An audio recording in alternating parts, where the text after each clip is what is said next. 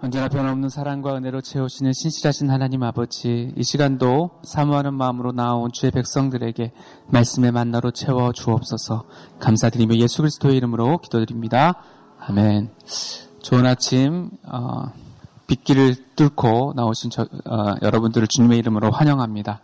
오늘 우리에게 주신 하나님의 말씀은 디모데 후서 2장 14절로 26절 말씀입니다. 저와 함께 교독하도록 하겠습니다. 너는 그들로 이 일을 기억하게 하여 말다툼을 하지 말라고 하나님 앞에서 엄히 명하라. 이는 유익이 하나도 없고 도리어 듣는 자들을 망하게 함이라. 너는 진리의 말씀을 옳게 분별하며 부끄러울 것이 없는 일꾼으로 인정된 자로 자신을 하나님 앞에 드리기를 힘쓰라. 망령되고 헛된 말을 버리라. 그들은 경건하지 아니함에 점점 나아가나니 그들의 말은 악성 종량이 퍼져나감과 같은데 그 중에 후메네오와 빌레도가 있느니라. 진리에 관하여는 그들이 그릇되었도다. 부활이 이미 지나갔다 하므로 어떤 사람들의 믿음을 무너뜨리느니라. 그러나 하나님의 견고한 터는 섰으니 인침이 있어 일렀으되 주께서 자기 백성을 아신다 하며 또 주의 이름을 부르는 자마다 불의에서 떠날지어다 하였느니라. 큰 집에는 금 그릇과 은 그릇뿐 아니라 나무 그릇과 질 그릇도 있어 귀하게 쓰는 것도 있고 천하게 쓰는 것도 있나니 그러므로 누구든지 이런 것에서 자기를 깨끗하게 하면 귀히 쓰는 그릇이 되어 거룩하고 주인의 쓰심에 합당하며 모든 선한 일에 준비함이 되리라. 또한 너는 청년의 정욕을 피하고 주를 깨끗한 마음으로 부르는 자들과 함께 의와 믿음과 사랑과 화평을 따르라. 어리석고 무식한 변론을 버리라. 이에서 다툼이 나는 줄 알미라. 주의 종은 마땅히 다투지 아니하고 모든 사람에 대하여 온유하며 가르치기를 잘하며 참으며 거역하는 자를 온유함으로 훈계할지니 혹 하나님이 그들에게 회개함을 주사 진리를 알게 하실까 하며 같이 읽겠습니다. 그들로 깨어 마귀의 올무에서 벗어나 하나님께 사로잡힌 바 되어 그 뜻을 따르게 하실까 함이라. 아멘. 오늘 본문의 말씀은 인정받는 일꾼의 모습을 그려주고 있습니다. 특별히 목양하는 리더들에게 주시는 말씀입니다. 14절로 19절 말씀을 보면 하나님의 교회를 섬길 때 진리에 대한 공격이 언제나 있기에 인정받는 일꾼들은 진리를 옳게 분별해야 하며 그 진리의 터 위에 서 있어야 한다고 말하고 있는 것이죠. 또한 20절로 22절에 보면 하나님께서 쓰시는 그릇은 재질이 중요한 것이 아니라 아, 어떤 재질이든 하나님은 하나님의 필요에 맞게 쓰기 쓰시는데 중요한 것은 깨끗해야 된다라는 거예요. 깨끗하지 않으면 아무리 금 재질, 은 재질로 만들어져도 쓰임 받지 못한다는 것입니다. 반면에 나무 재질, 진흙 재질이라 하더라도 깨끗하다면 쓰임 받는다는 것입니다. 따라서 인정받는 일꾼은 깨끗해야 된다는 것을 말해주고 있고 마지막으로 23절로 26절에 보면 하나님의 교회를 섬기는 리더는 언제나 온유하고 겸손하게 사역해야 한다는 것을 말씀해주고 있습니다. 아무리 출중한 능력을 갖춘 사람이라도 온유함을 덧입지 않는다면 교회를 섬기는 리더로서 합당치 않음을 말해주고 있습니다. 오늘 본문을 통해서 인정받는 일꾼의 모습을 갖추는 저와 여러분 되시기를 바랍니다. 첫 번째, 하나님께 인정받는 일꾼은 진리의 터 위에 서 있어야 합니다. 15절을 읽겠습니다. 너는 진리의 말씀을 옳게 분별하며 부끄러울 것이 없는 일꾼으로 인정된 자로 자신을 하나님 앞에 드리기를 힘쓰라. 아멘. 옳게 분별하여 하며에 해당되는, 해당되는 단어가 헬라어 올소토메오라는 말인데 여기서 영어 orthodox가 나왔습니다. 이 단어는 정확하게 사용하다, 정확하게 해석하다라는 말로서 정통 또는 바른 믿음을 말하는 것이죠. 말씀을 바르게 이해하고 바르게 해석하고 바르게 적용하면 그 사람이 바로 하나님께 인정받는 일꾼이라는 것입니다. 왜 이렇게 말씀에 대한 바른 해석이 중요한가 하면 초대 교회를 뒤흔든 이단들이 있었기 때문입니다. 근데 이 이단은 외부에서 생긴 것이 아니라는 것이죠.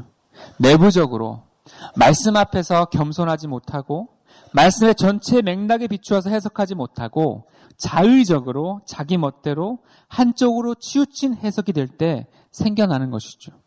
이단의 태동은 말씀에 집중하기보다 언쟁하기 좋아하고 변론하기 좋아할 때 생겨나는 것입니다. 14절을 읽겠습니다. 너는 그들로 이 일을 기억하게 하여 말다툼을 하지 말라고 하나님 앞에서 엄히 명하라. 이는 유익이 하나도 없고 도리어 듣는 자들을 망하게 함이라. 아멘. 그래서 사도 바울은 말다툼하지 말라고 엄히 명하라고 한 것입니다. 말다툼은 유익이 없습니다. 도리어 듣게 되면 망하게 될 수도 있다라고 말하고 있죠. 16절도 읽겠습니다. 망령되고 헛된 말을 버리라. 그들은 경건하지 아니함에 점점 나아가나니. 아멘. 망령되고 헛된 말이란 디모데전서 1장 4절에 나오는 신하와 끝없는 족보를 말하죠. 그런 말을 버리지 않으면 경건하지 아니함이 아니함에 점점 나아간다고 합니다. 경건하지 아니함이란 하나님이 없는 불신자들의 상태인데 마치 하나님이 없는 사람들 같이 된다고 경고하고 있는 거예요. 특별히 말다툼에서 멸망하게 되었고 다른 이들까지 멸망하게 이끌려고 하는 대표적인 두 사람이 나옵니다. 17절 읽겠습니다. 그들의 말은 악성 종양이 퍼져나감과 같은데 그 중에 후메네오와 빌레도가 있느니라. 아멘. 후메네오는 디모데전서 1장 20절에 나오는 인물인데 사단에게 내어준 바 된 자로 표현되고 있습니다. 빌레도는 다른 성경에는 나오지 않는 인물이지만 후메네오와 같이 악성 종양, 암세포와 같이 초대교회를 어지럽게 하는 거짓을 설파했던 사람임을 알 수 있습니다.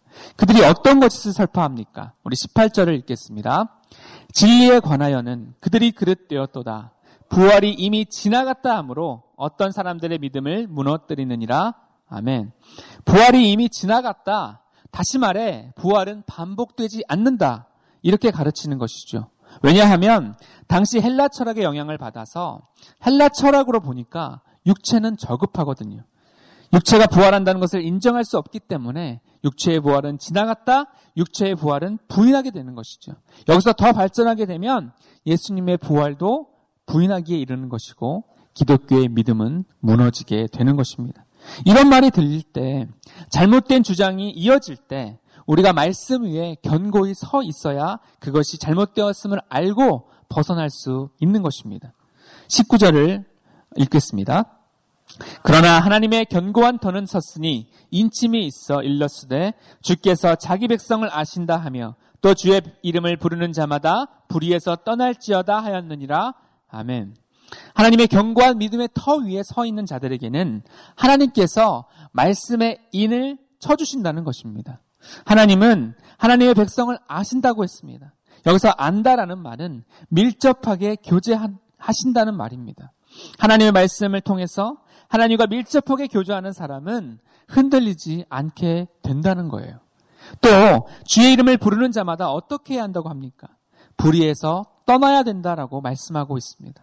무슨 말인가 하면 하나님의 백성은 언제나 불의에서 떠날 수 있도록 하나님의 말씀 앞에서 나를 죽이는 것이 필요하다는 것이죠. 그래서 바울이 말했, 말한 것처럼 나는 날마다 죽노라 라는 것이 이어져야 되고 내가 불의함이 없는지 내 안에 내 안에 악독한 것이 없는지 항상 돌아보는 그러한 영적으로 깨어있는 사람이다라고 말하고 있는 거예요. 그래서 언제나 십자가 앞에 나아가려고 하고 십자가 앞에서 나를 비추고 나를 겸손하게 하여서 나의 불의를 제하여 달라고 예수 그리스도의 보혈의 피로 씻음을 받는 그러한 사람이라고 말하고 있는 것입니다. 그런데 말다툼과 변론과 토론에 빠지면 자신을 돌아볼 새가 없는 거예요. 하나님과의 말씀의 교제가 아니라 자신의 생각을 주장하고 자신의 철학에다가 말씀을 맞추려는 시도를 한다는 것입니다. 결국 자기 생각을 주장하려고 하는가? 아니면 말씀을 통해 자신을 돌아보고 자신을 깎아내고 불의에서 떠나려는 시도를 하고 있는가? 이것을 보면 진리의 터 위에 서 있는 사람이 누구인지를 알 수 있는 것입니다. 이와 같이 하나님께 인정받는 일꾼은 진리를 바르게 해석하고 바르게 믿는 사람입니다. 말다툼, 즉 변론에 빠지지 않습니다. 헛된 말과 거짓된 가르침을 물리치고 말씀으로 하나님과 깊이 교제하고 자신에게 말씀의 빛을 비추어 불의에서 떠나는 자들입니다. 헛된 변론과 말다툼에 빠지지 않고 진리의 말씀의 터 위에 굳게 서서 하나님과의 깊은 말씀의 교제를 가지시는 저와 여러분 되시기를 바랍니다. 두 번째, 하나님께 인정받는 일꾼은 쓰임 받는 자라는 것이죠. 여러 종류의 사람들이 교회 안에 있음을 그릇의 재질 비유를 통해 말해주고 있습니다. 20절을 읽겠습니다. 큰 집에는 금 그릇과 은 그릇뿐 아니라 나무 그릇과 질 그릇도 있어 귀하게 쓰는 것도 있고 천하게 쓰는 것도 있나니 아멘. 여기서 큰 집은 교회를 뜻합니다. 교회 안에는 금 그릇과 은 그릇으로 대표되는 귀하게 쓰는 고급 재료로 만든 그릇이 있기도 하고 나무 그릇과 질 그릇으로 대표되는 천하게 쓰는 일반 재료로 만든 그릇이 있습니다. 심오한 의미를 두기도 하지만 단순하게 보면 빈부 귀천 남녀노소의 다양한 배경을 가진 사람들이 교회 안에 있다라고 말할 수 있습니다. 이런 많은 사람들의 관심사가 보통 어디에 있느냐면 나는 어떤 그릇인가에 있다는 것입니다. 나는 금그릇일까? 은그릇일까? 아니면 나무? 아니면 진흙? 그런데 성경의 관심사는 거기에 있지 않습니다. 재료가 금이든 은이든 나무이든 진흙이든 중요한 것이 뭐냐? 그것은 쓰여지는 그릇인가? 아니면 쓰임받지 못하는 그릇인가 라는 것이죠. 21절을 읽겠습니다. 그러므로 누구든지 이런 것에서 자기를 깨끗하게 하면 귀 쓰는 그릇이 되어 거룩하고 주인의 쓰심에 합당하며 모든 선한 일에 준비함이 되리라. 아멘.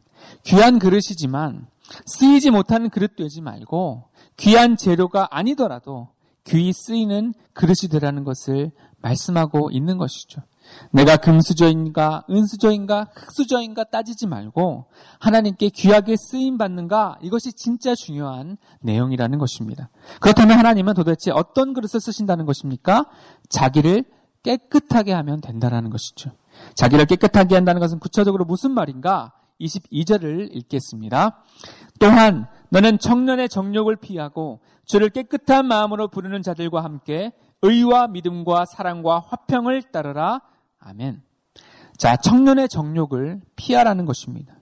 청년만이 아니라 우리 모두가 갖고 있는 죄악된 본성이 이끄는 바를 따르지 말라라고 말하고 있는 거예요.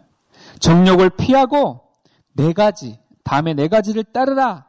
이것이 바로 자신을 깨끗하게 하는 비결이라는 것이죠. 그 네 가지가 무엇입니까? 첫째, 의를 따르라. 둘째, 믿음을 따르라. 셋째, 사랑을 따르라. 넷째, 화평을 따르라고 했습니다.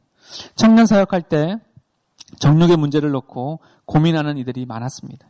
정욕을 피하는 방법은 정욕을 비워낸 공간이 필요하고 공간을 그러니까 비워냈을 뿐만 아니라 그곳을 그 빈 공간을 바로 어, 의와 믿음과 사랑과 화평으로 채우는 일이 필요한 것입니다. 이것들로 채워지지 않으면 다시 정욕의 문제가 불거질 수 있기 때문에 그렇다라는 것이죠.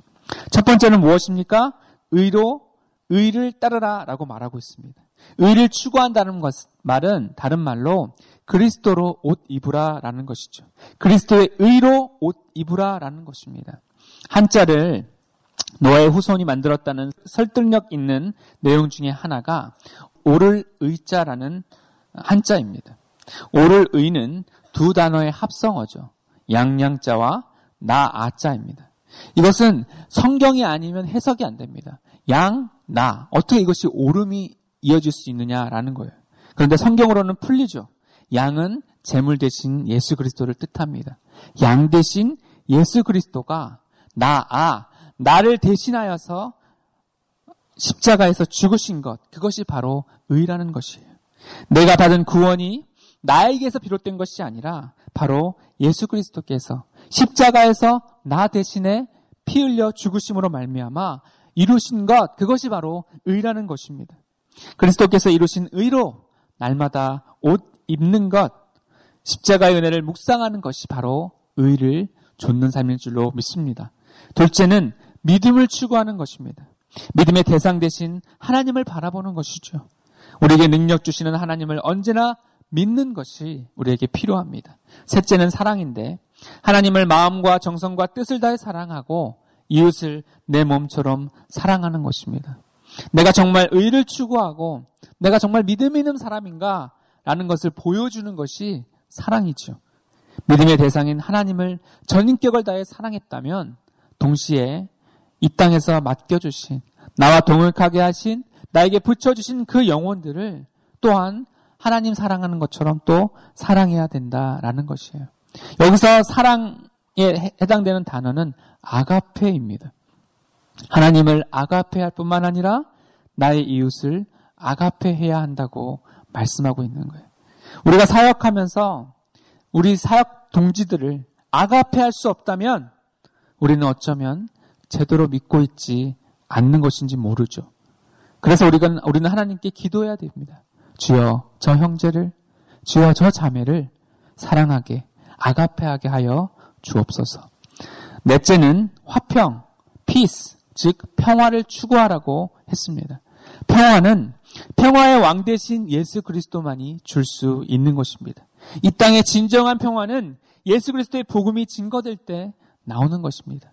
복음으로 이 땅에 평화를 가져오는 피스메이커의 사명을 저와 여러분에게 주셨습니다. 그리고 그 사명을 이루는 것이 바로 주님을 따르는 것이요. 화평을 따르는 삶이다라는 것입니다.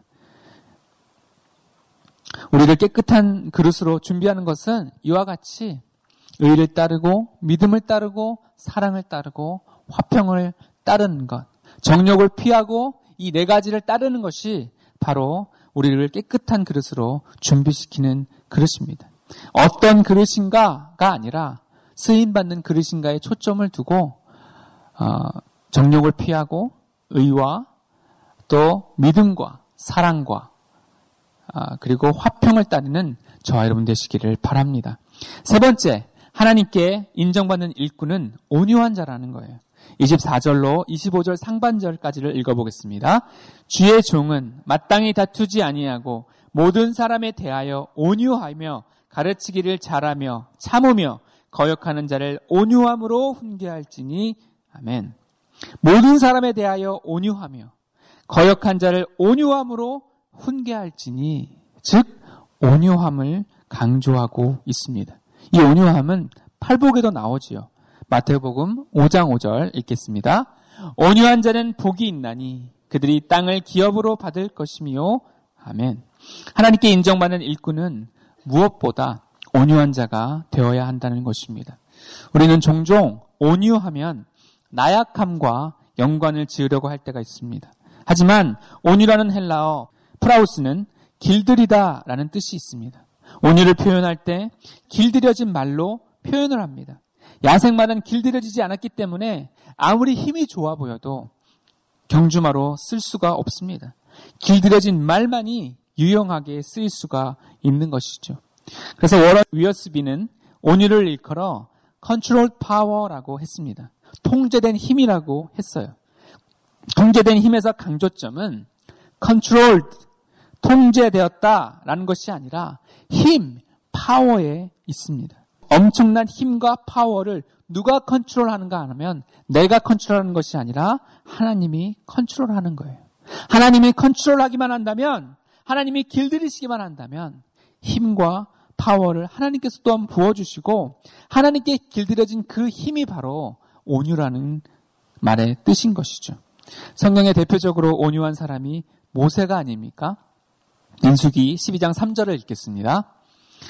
이 사람 모세는 온유함이 지면의 모든 사람보다 더하더라. 아멘. 모세는 온유함이 지면의 모든 사람보다 더했다고 했습니다.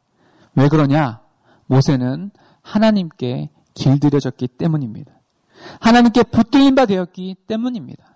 모세가 처음부터 온유한 사람은 아니었습니다. 40세의 모세, 혈기왕성한 민족주의자였어요. 자신의 힘과 능력을 가지고 이스라엘을 한번 해방시켜 보겠다 라는 열의를 가진 청년이었습니다.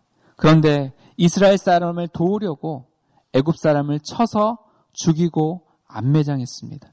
대의를 위해서라면 사람 죽이는 것, 그 대수로운 것 아니야. 이런 그렇게 생각할 만큼 길들여지지 않은 야생마 같은 사람이었습니다. 하지만 그렇게 좋은 의도로 시작했을지라도 그는 단 한 사람의 이스라엘 사람들의 마음도 얻지 못했다라는 것에 주목해야 됩니다. 무슨 말이냐 하면 아무리 많은 능력이 있어도 아무리 큰 열의가 있다고 하더라도 온유함이 없이는 그 누구도 설득할 수 없다라는 거예요. 이 야생마 같은 모세를 길들이는 과정은 혹독했습니다. 40년의 광야 생활을 통해서 모세는 하나님께 길들여지게 되었죠. 40년 동안 애굽의 왕자가 광야에 양치기로 전락을 하고 40년간 처가살이를 통해서 완전히 길들여졌습니다. 그러자 그는 패권국 애굽에서 200만의 이스라엘 민족을 해방시키고 40년 동안 이스라엘의 민족 지도자가 될 수 있었던 것입니다. 반면에 온유함에 반대되는 말은 다투는 마음이에요. 힘이 있으면 그 힘에 대한 반작용이 일어나게 되어 있습니다. 누가 잘 나간다? 그러면 제동을 걸어보려고, 딴지를 걸어보려고 하고, 시기하고 질투하는 세력들이 있기 마련입니다. 그럴 때 발끈해 가지고 다투는 것은 온유한 것과 거리가 먼 거예요. 예를 들면, 쿵푸로 단련된 아주 최고수가 있습니다. 근데 그 최고수 앞에 알짱대는 그런 그 애들이 있다고 한번 생각해 보자고요. 그럼, 그럼, 그러면 그렇게 알짱되면 하수들, 대충 배운 쿵푸 고수, 자칭 고수지만 실제로는 하수인 애들은 그런 애들을 싸웁니다. 왜냐하면 자기 앞에 알짱됐기 때문에. 그런데 고수는 힘을 진짜 필요한 데 쓰기 때문에 참아요. 그게 바로 온유함이라는 거예요. 어떤 말에 발끈하고 화를 주체할 수 없다. 아, 나는 하수구나 생각하시면 되는 것입니다. 이 다투는 사람의 특징은 뭐냐? 못 참는다는 거예요. 다른 말로 다투는 사람은 하나님이 주인 되지 못하는 사람입니다. 여전히 자기가 주인이니까 자기 성질 건드리는 사람에게 불같이 화를 내는 것입니다. 그 사역 한번 해보십시오. 어느 부서인가? 어느 사역에서 다툼이 일어난 원인이 무엇인가 한번 생각해 보십시오. 그 안에 온유함이 없기 때문이에요. 성질이, 자아가, 자존심이 통제되지 않았기 때문입니다. 하나님께 통제되지 않으면 화를 냅니다. 다툼을 야기하는 것입니다. 혹시나 다툼까지는 아니더라도 속상해서 성도들 간에 언짢은 분들이 계십니까? 여러분들이 온유하지 않아서 그렇습니다. 지금 코앞에 문제만 보기 때문에 그렇다라는 거예요. 하나님의 뜻이라는 대의를 볼 수 있어야 되는 것입니다. 온유한 사람은 어떤 사람이냐? 대의를 볼 수 있는 시각을 가진 사람이라는 것이죠. 25절과 26절을 읽겠습니다. 거역하는 자를 온유함으로 훈계할지니 혹 하나님이 그들에게 회개함을 주사 진리를 알게 하실까 하며 그들로 깨어 마귀의 올무에서 벗어나 하나님께 사로잡힌 바 되어 그 뜻을 따르게 하실까 함이라 아멘. 영어 성경에는 소망을 가진다고 했는데 어떤 소망입니까? 회개하고 진리를 알게 되지 않을까? 마귀의 올무에서 벗어나 하나님의 뜻을 따르게 되지 않을까 하는 소망이라는 거예요. 온유한 사람은 이러한 대의를 보는 사람입니다. 저 사람이 지금은 저렇게 미숙한 상태로 나의 자존심을 상하게 하고 그랬어도 그 사람에 대해서 내가 소망을 갖는 것입니다. 아직 저 사람 몰라서 그런 것 같아. 저 사람도 회개하면 진리를 알게 되지 않을까? 지금은 마치 마귀의 올무에 걸려서 저런 악한 행동을 했지만 계속해서 온유함을 가지고 진리가 선포된다면 저 사람도 마귀의 올무에서 벗어나서 하나님께 붙들린 바 되어 하나님의 뜻을 따르는 사람이 되지 않을까? 이런 소망을 품고 영혼을 대하는 것, 그것이 바로 온유함이라는 것, 것입니다. 반면에 다투는 사람을 보십시오. 그런 사람들은 사람을 함부로 규정합니다. 저 사람은 안 될 사람이야. 딱 보면 알아. 하나를 보면 열을 알지. 저 인간은 틀렸어. 이렇게 단정을 짓는다라는 거예요. 여러분, 하나님의 능력으로 변화되지 않을 사람은 아무도 없습니다. 우리가 함부로 단정 짓고 절망을 이야기하는 것은 하나님의 능력을 제한하는 것이에요. 하나님의 능력을 불신하는 것입니다. 우리는 다투는 자가 되어서는 안 되고 온유한 자가 되어야 될 줄로 믿습니다. 온유한 자가 기대하고 믿어주면 그리고 소망해 주면 정말 그렇게 하나님께서 역사해 주실 줄로 믿습니다. 예수님이 베드로를 믿어 주셨잖아요. 내 양을 먹이라. 사명을 이룰 것을 믿어 주셨고 예수님의 그 믿음은 사도행전에서 드러나죠. 복음서의 베드로와 사도행전의 베드로는 전혀 다른 사람입니다. 왜? 예수님께서 베드로를 믿어 주셨기 때문입니다. 온유함으로 우리가 믿어주면 그 기대대로 그 소망대로 기적의 역사를 보게 될 줄로 믿습니다. 하나님께 붙잡힌 바 되고 하나님께 길들여진 온유한 사람이 되어 대회를 보고 작은 자를 일으켜주고 작은 자를 믿어주어 기적의 역사를 써내려가는 저와 여러분 되시기를 바랍니다. 말씀의 결론을 맺겠습니다. 하나님께 인정받는 일꾼은 첫째, 진리를 바르게 해석하고 바르게 믿는 사람입니다. 자신을 드러내는 것이 아니라 자신을 죽이고 하나님과 말씀으로 교제하며 말씀의 빛을 따라 불의를 떠나는 사람입니다. 하나님께 인정받는 일꾼은 둘째, 쓰임받는 사람입니다. 정욕을 피하고 의와 믿음으로 무장해서 사랑과 화평을 이 땅 가운데 집행하는 사람입니다.